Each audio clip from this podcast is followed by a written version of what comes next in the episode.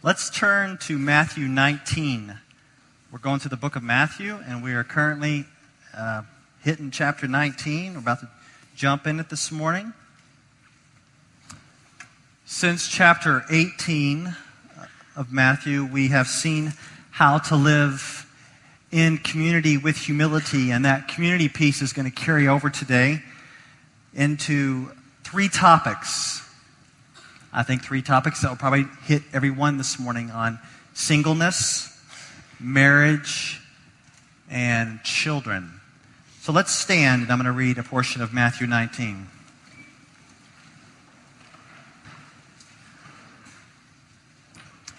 Starting in verse 1. Now, when Jesus had finished these sayings, he went away from Galilee and entered the region of Judea beyond the Jordan and large crowds followed him, and he healed them there. And Pharisees came up to him and tested him by asking, Is it lawful to divorce one's wife for any cause? He answered, Have you not read that he who created them from the beginning made them male and female, and said, Therefore a man shall leave his father and his mother and hold fast to his wife, and they shall become one flesh. So they are no longer two, but one flesh. What therefore God has joined together, let not man separate. They said to him, Why then did Moses command one to give a certificate of divorce and to send her away?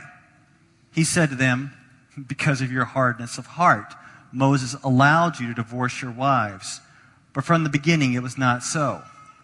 And I say to you, whoever divorces his wife, except for sexual morality, and marries another, commits adultery. The disciples said to him, If such is the case of a man with his wife, it is better not to marry. But he said to them, Not everyone can receive this saying, but only those to whom it is given. For there are eunuchs who have been so from birth, and there are eunuchs who have been made eunuchs by men. And there are eunuchs who have been made themselves eunuchs for the sake of the kingdom of heaven. Let the one who is able to receive this receive it. Then children were brought to him that he might lay his hands on them and pray. The disciples rebuked the people. But Jesus said, Let the little children come to me and do not hinder them, for to such belongs the kingdom of heaven. And he laid his hands on them and went away. You may be seated.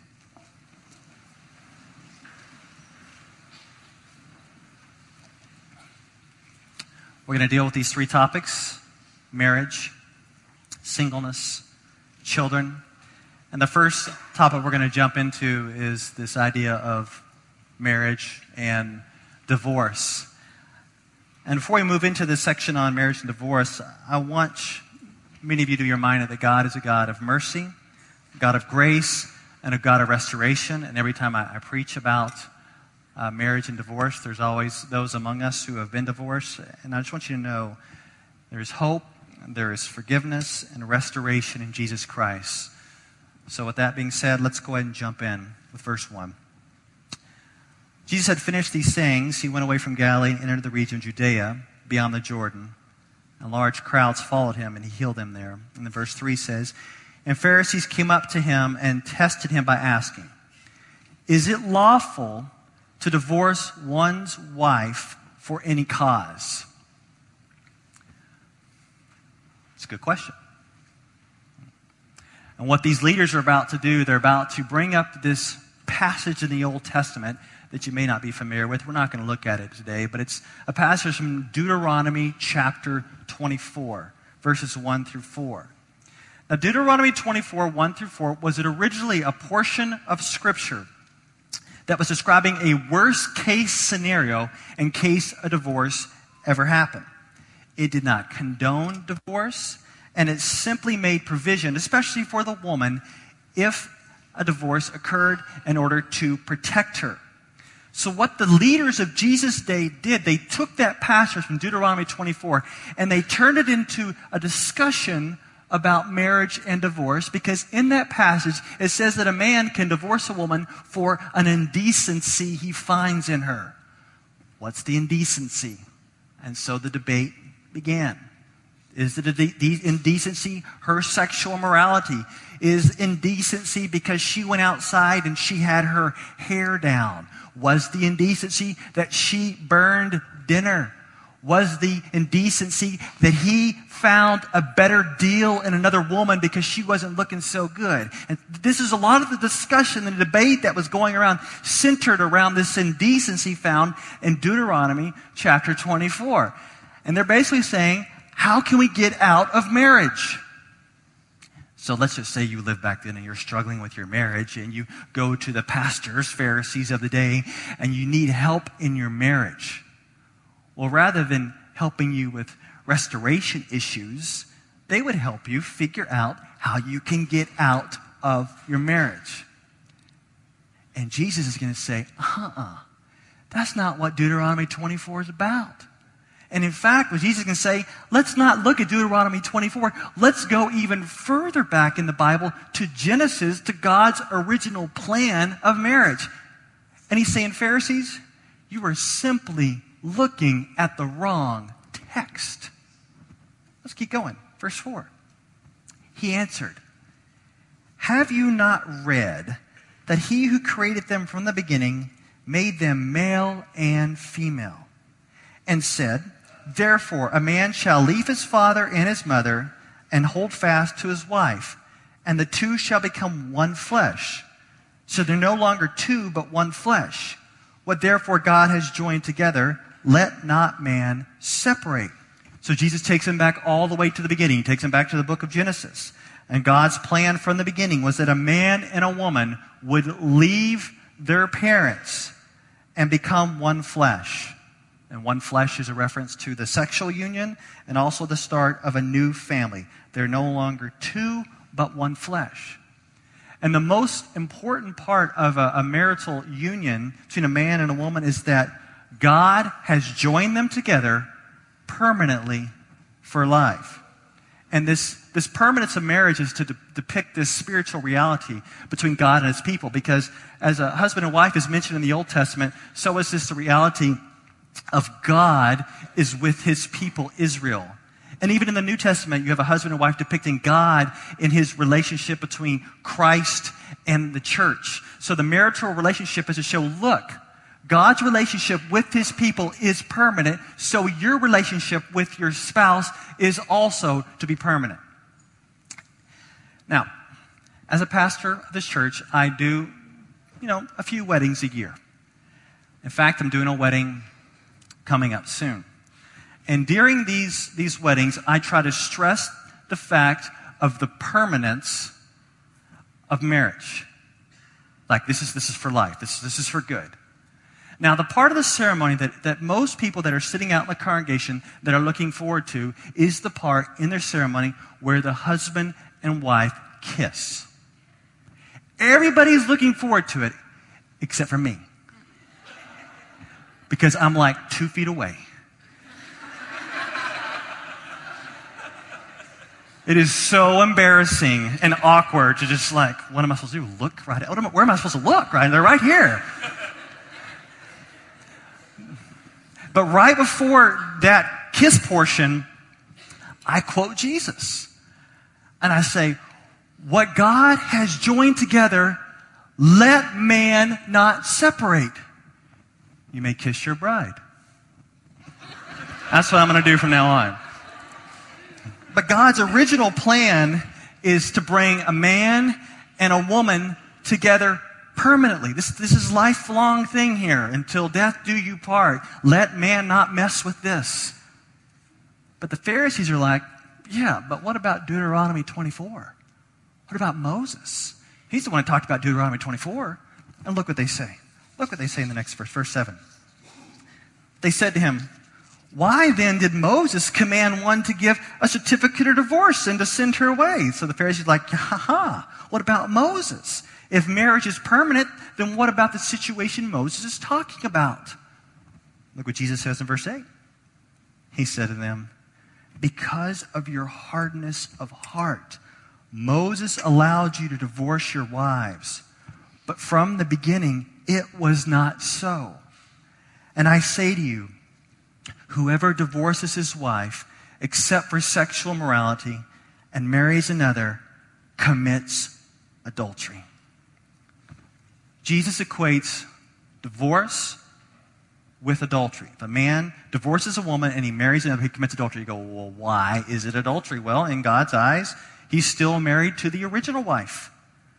And the only allowance that I guess would break this union in this context is sexual morality, which would include adultery and other forms of sexual sin. So divorce is never required, but is permitted if this ongoing sexual sin is not repented of and dealt with. Divorce in this context is permitted.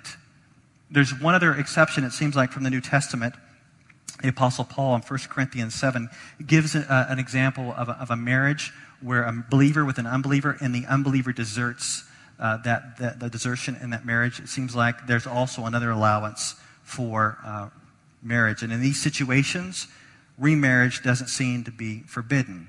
Now, I know that as soon as I say these things, there are people that have questions.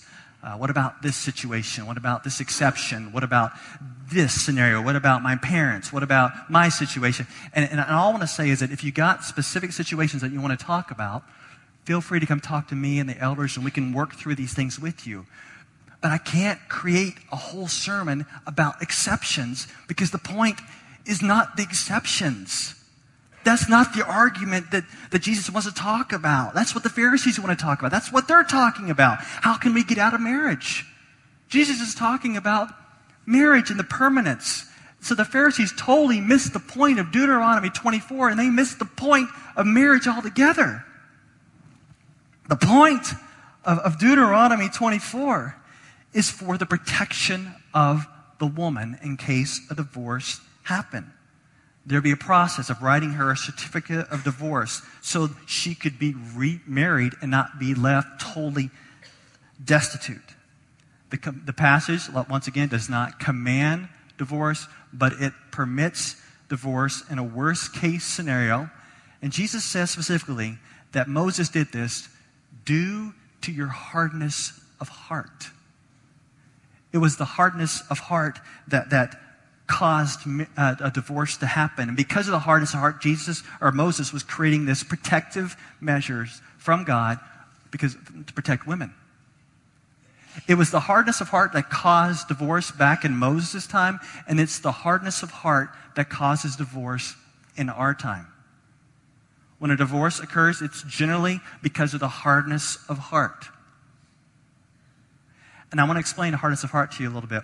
Uh, Sometimes the hardness of heart can be manifested in, in violent ways in a marriage. Some of you maybe have experienced this, where there is abuse, there is addictions, there is verbal fighting and physical fighting, and, and then a, a divorce happens within that context. Maybe you've experienced that. But I just want to tell you, most divorces are not because of that kind of hardness of heart.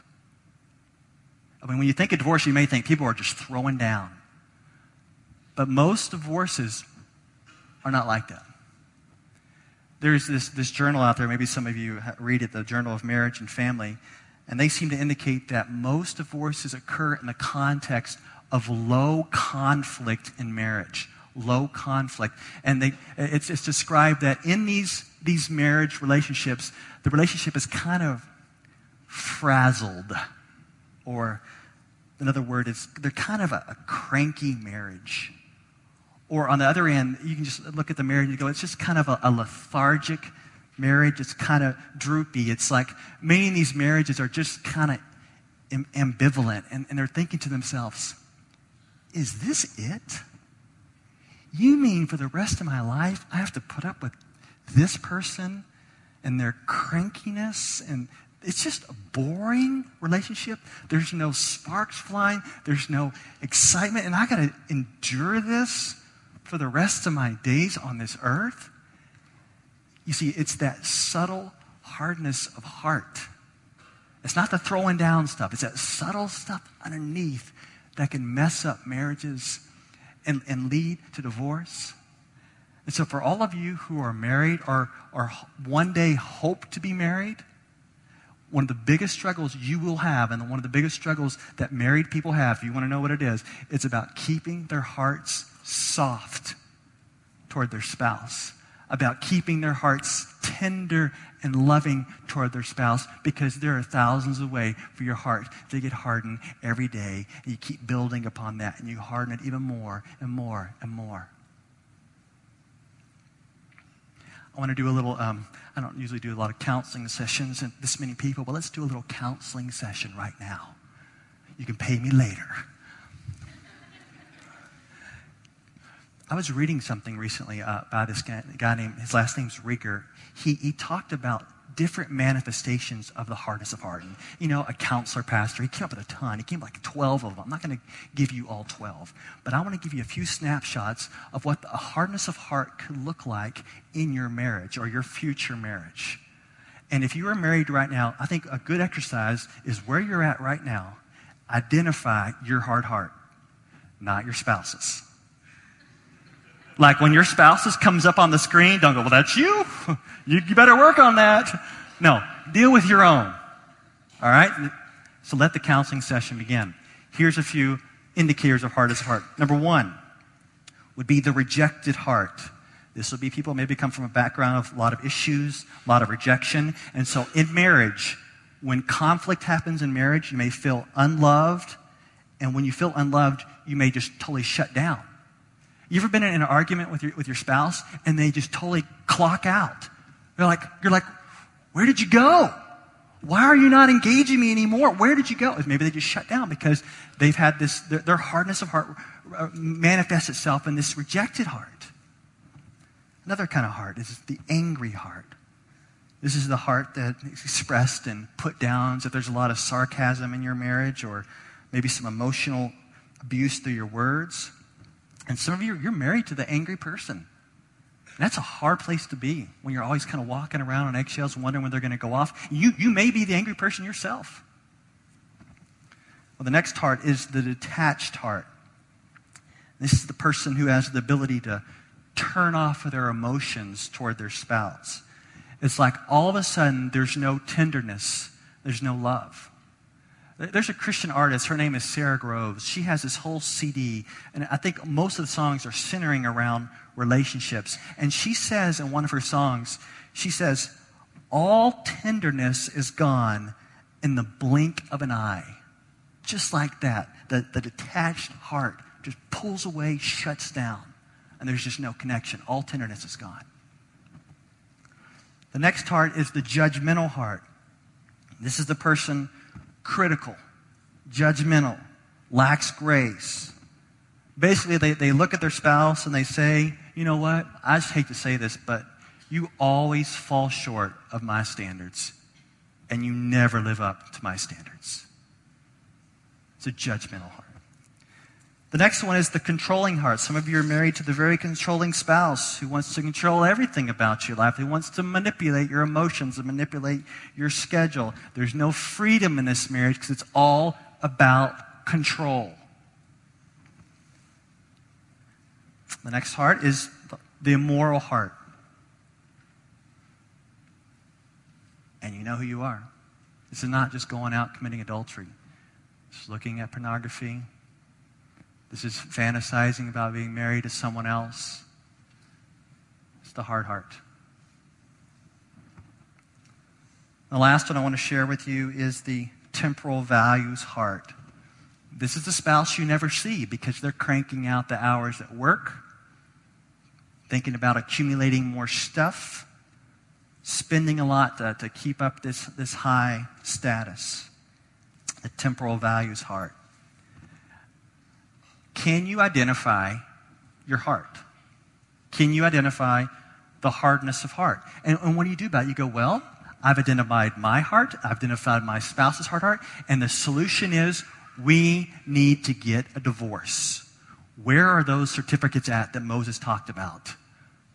You may think it's your time to bail. But here's the good news Jesus, this is like for real. Jesus deals with hard hearts. He comes in to soften hard hearts.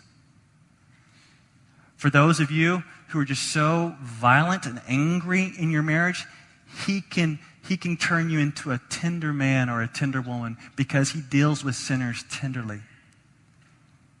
If you are a detached person, you don't want to engage in conflict, by grace, Jesus will give you the power to engage in conflict with much grace. If you're that person who doesn't want to serve your spouse, you want to be self focused by the power of God, the dwelling Holy Spirit, as Jesus has served you in the gospel upon the cross, he will empower you to serve your spouse. I just want to say there is hope. There's no marriage that I think that when people are submitting to Jesus, there cannot be a breakthrough and a breaking of that hard heart and turning it into a tender heart. There can be restoration. You may have been in conflict, maybe low level conflict for years, but there can be a turnaround. There can be a restoration. There can be a, a future for you. And, and I just want to say, we're not a big church. We don't even own our own building. We don't have a lot of programs going on. But one thing that we do well is that we can throw everything we have at you to help you improve your relationships. So if you're a woman who's married here and you need to be a better wife, we have something called FBOW for better or worse groups. Women get together and they don't get together and talk about how awful their husbands are. Wouldn't that be a great group? None of that. You work on your own stuff. Not only do we have premarital counseling and, and marriage mentoring, but we even have pre engagement mentoring. So even before you get engaged, we can mentor you, see if this direction you want to go. And, and even if you're not at that point, we actually have dating mentoring. Seriously, like, really? Yes, really. Like if you're dating somebody and you're like, are we even on the same page spiritually, what we're doing in life? We, we will mentor you and walk with you through this relationship. And all those contacts are in your bulletin, but just keep that in mind. We're going to throw everything we have at you because Jesus deals with hard hearts and he softens them. So divorce and broken relationships do not have to happen. Well, the disciples are hilarious. And, and look what they say in verse 10. I, I mean, they're just crazy. The disciple said to him, If such is the case of a man with his wife, it is better not to marry. It's like they see these high standards and you're like, Are you kidding me? You mean that I could be stuck married to a cranky woman the rest of my life? And so they flippantly con- comment, It's better not to marry. And Jesus, he's patient. He doesn't go off on them. He doesn't even, doesn't even address their, their flippancy, but he, he gets very serious. He's like, okay, let's deal with this topic of not marrying. Since you brought it up, let's talk about that. And he does. Look what he says in verse 11. But he said to them, Not everyone can receive this saying, but only those to whom it is given. The saying is a reference to someone who has um, chosen not to marry. They've decided on maybe lifelong celibacy. Uh, and it, it's, it's not for everyone. Jesus continues, verse 12. For there are eunuchs who have been so from birth, and there are eunuchs who have been made eunuchs by men. And there are eunuchs who have made themselves eunuchs for the sake of the kingdom of heaven. That the one who's able to receive this, receive it. And a eunuch is a reference to someone who for whatever reason, can't function sexually due to a birth defect, or maybe they were later castrated to work with harems. You can think about the Ethiopian eunuch, not sure what his responsibilities all entail. Then it says there are, those are eunuchs who have made themselves eunuchs for the sake of the kingdom of heaven. It's not talking about literal castration for Jesus. Though there was a man in church history who castrated himself for Jesus. I mean, it'd be kind of a bummer to explain to him later it's not literal.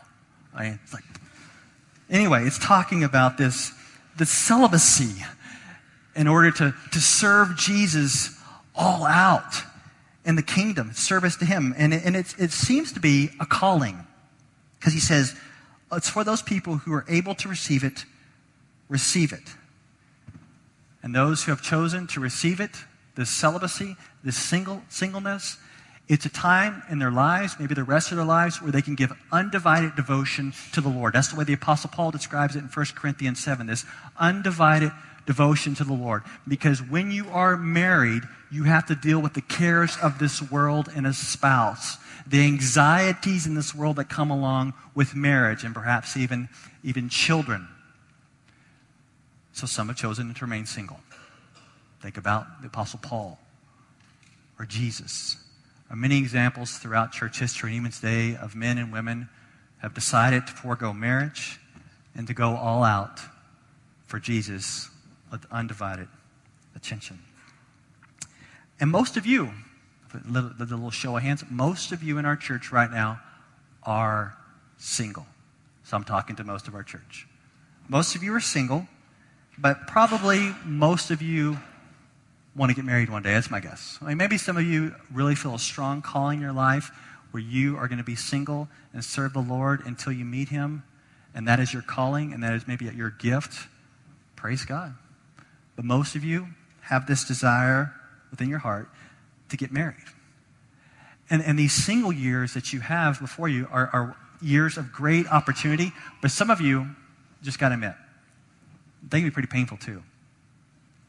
There's some of you who are single, you have a lot of different emotions about your singleness, maybe you express that in different ways, but there's sometimes in your singleness that you wonder, is God against me?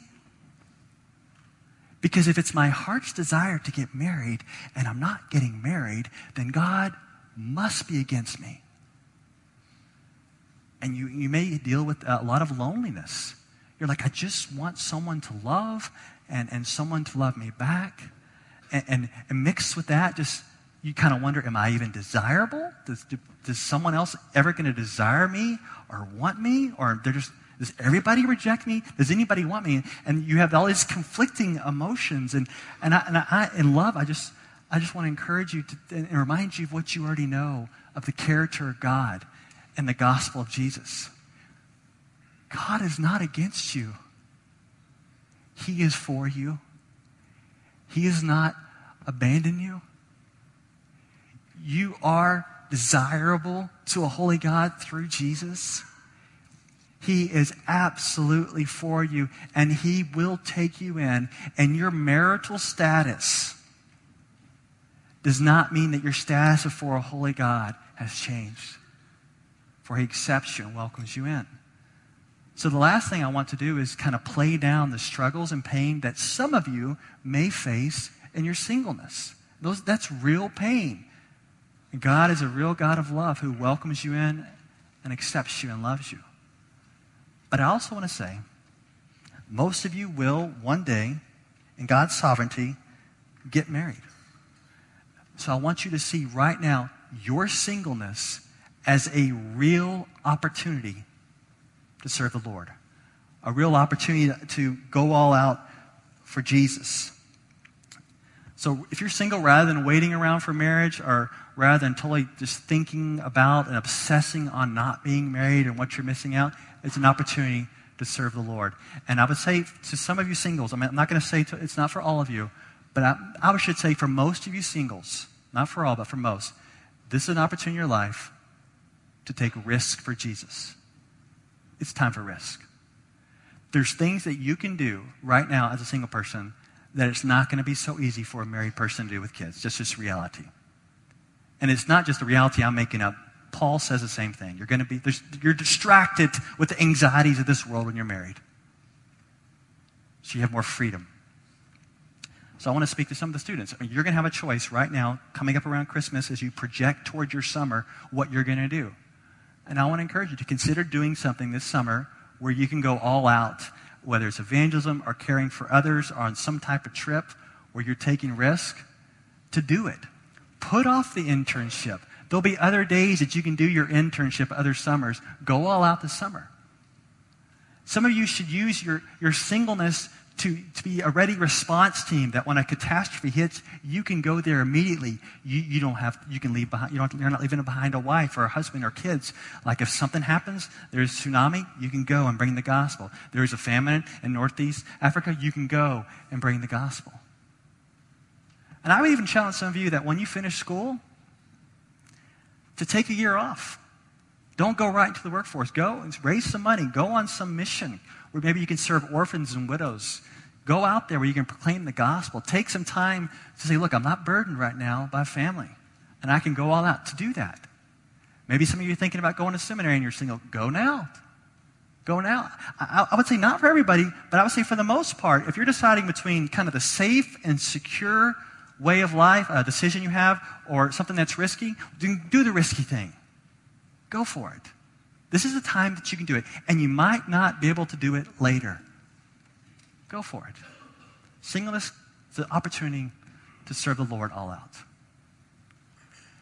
And now Jesus turns a little bit and he talks about this last topic of children. Let's finish up with children. Look at verse 13. Then children were brought to him that he might lay his hands on them and pray. The disciples rebuked the people, but Jesus said, Let the little children come to me, and do not hinder them, for to such belongs the kingdom of heaven. And he laid his hands on them and went away. So the children are brought to Jesus simply that he can pray for them. The disciples rebuke the adults because they assume they're doing Jesus a favor since Jesus is on this grand mission. He can't be disturbed by these annoying children. So the disciples rebuke them. And then Jesus, in turns, rebukes his disciples. I love it. He says, Oh, let the kids come to me. Let them come to me. And he rebukes his disciples because the disciples are forgetting that the children depict the humble dependence that is needed for his disciples. You're not to hinder children from coming to Jesus because that's the way the adults are supposed to be, like kids, dependent, humility, totally need everything from Jesus. The kids are a wonderful picture of this. Let them come to Jesus because that's the way you're supposed to be. God's kingdom belongs to those, His reign belongs to those who are dependent like children. And I was wondering about this. Who would Jesus rebuke today from hindering children? Who would he rebuke today? You're like, well, he would definitely rebuke the public schools. That's too easy, right? Oh, he would definitely rebuke the media. That's too easy. I think he would rebuke the parents. I think more than anybody else, it's the parents that hinder their kids from coming to Jesus. I mean, we get so on mission. I mean, sometimes we get on mission for Jesus. And we hinder our kids from coming to Jesus because we are so busy. We have errands to run, we have tasks to complete. We are people that are driven, and we don't take the time to bring our kids to Jesus because we're so busy. And I believe if our kids could rebuke us, if they knew what to say, they would. Can you imagine? One day you pick up your baby and your baby rebukes you. It'd be amazing. I found this baby outfit I want to show you. Can you put this up?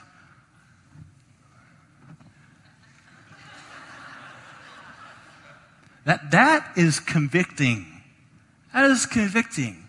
We're so caught up in our task. We're so caught up that we, we, we can't even focus on our children and bringing them to the Lord. Because, see, some of us have this motto What is the least I can do and my kids turn out to be Christians? What's the least I can get by with? And hopefully they're going they're to turn out to follow Jesus. What's, what's the least I can do? That's not the right way to think about it. It is your role, it is your duty, it is your joy and your responsibility to bring your kids to Jesus, to train them in the ways of the Lord, consistently giving them the gospel, loving with them, teaching them the truth, and then also playing with them and teaching them the truth and playing with them and bring them to Jesus. And, and the, the wonderful thing about this as parents is that we are going to fail miserably over and over and over again. It's like we get this fresh vision. Okay, we're going to do family worship and devotions and prayer and memorize scripture, and we do good for about a week and then we tank. But you know what? Start again. Let's keep starting again. Let's keep repeating this. Let's keep starting over. Let's keep giving our kids Jesus and bringing them before Him constantly. Let's not hinder our children from coming to Jesus. You know what? Our kids represent what we're supposed to be like. They represent what we're supposed to be like. Did, did you know that if I understood what Jesus is saying better, not only would it make me a better parent, it would make me a, a better follower of Jesus. That every time I see my kids, God is giving me a picture of how He wants me to be. Every time I see them, like every time I see them, that's how I want you to be, Jason. Just like that. Totally dependent upon me. But every day I, I totally sometimes get frustrated. My children, they are so dependent upon my wife and I for, for everything. And I just want to tell you, it is not easy managing our basketball team of five kids. Can you imagine a basketball team moving in with you and you just got to manage them? That's what it's like. And I figure, and I should write this down sometime, but in one in each day, there's probably 50 to 100 demands placed upon us, whether they're spoken or not, of things that we have to do to keep them alive and functioning. Uh, from, you know, one of them needs a diaper change, to food, uh, to drinks, to transportation, uh, and to answering questions. Oh, the questions. Uh, questions about homework, questions about scheduling, more questions about scheduling probably than anything else. Uh, questions about the meaning of life. there, there's uh, washing the clothes. Thankfully, my wife's wonderful at that. Um, uh, teeth brush, uh, baths given, hair fix, books read, stories told, backs rubbed, and then start and wake up and do it all over again. And some days I think, okay, let's just stop can't you do this on your own? Please, just, just do it on your own. No, they can't. And that's the point. As they are totally dependent upon me and my wife, I'm supposed to say, Oh, I get it. Thank you, God. I get it. That's the way I'm supposed to be with you. Totally and completely dependent. And so, as the kids run to Jesus into his arms, I'm not supposed to jump in the way and say, Don't go to Jesus. I'm supposed to go, I'm supposed to be unlike the disciples and go, Wow, the kids are running to Jesus. That's where I should go. I should be running into his arms as well. I'm totally dependent upon him, and each day I get this wonderful, wonderful picture that all of us are to be his children who run to him for grace and for forgiveness and for power to, to love others and to ask him, Jesus, soften my heart. I can't do it. For grace and, and comfort when you may be lonely and singleness or need power to risk. I need you, Jesus, for absolutely everything. So now I want to run into your arms. Let's pray.